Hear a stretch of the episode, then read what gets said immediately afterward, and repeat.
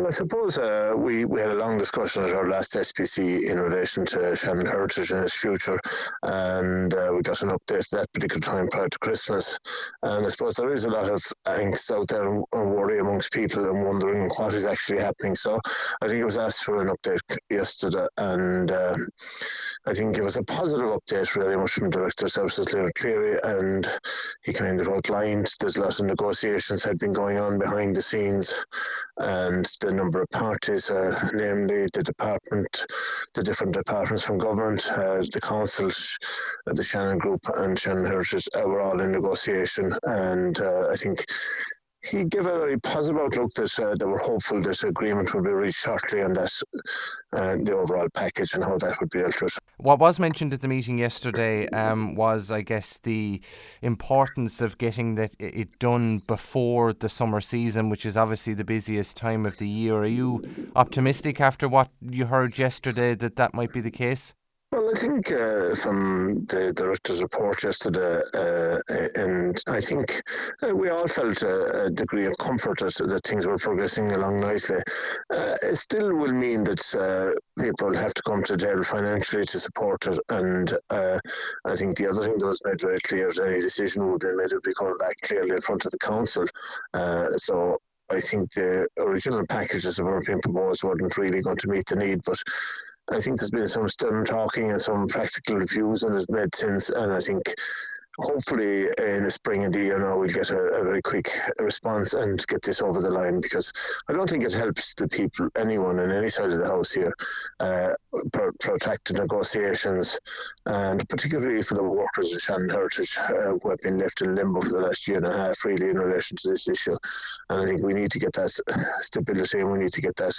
thing over the line where people understand their futures and what's going to happen, particularly around the tourism product as well. And I know it was mentioned yesterday as well um, that the council would be in a position to give job security to staff if and when a deal is reached, which is obviously an important aspect for those people who, as you say, have been in limbo for quite a long time.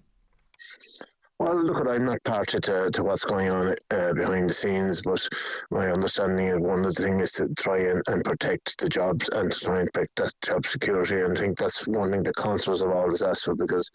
uh, we all know a lot of staff that work down there, and we, we want to try and not alone protect the jobs but expand the, the, the, the, the offering as well down there in the future and hopefully expand on jobs as well in the area. Just lastly, uh, Councillor Hayes, uh, uh, you mentioned, I suppose, the, the drawn out nature of the negotiations there, and, and we've all followed them for months on end now and even longer than that. If and when a deal is reached, will there be maybe time to reflect from uh, all parties, I guess, to ensure that if there ever are future similar negotiations of the same vein, that they're maybe conducted in a in a shorter time frame? Well, I think uh, we'd all like to see a shorter time frame, but I think one thing that's apparently clear from the negotiations is that all parties have reflected on, on where they're coming from. Uh, and it isn't just it wasn't just a case of going to the government and saying we want 15 million. I think there had to be a practical approach to this, and I think that that bit of time in the last few since Christmas has really shone a light on that. And I think if we've learned anything is that we kind of everyone needs to state their their area before they go into any negotiations and be clear where they stand in relation to it.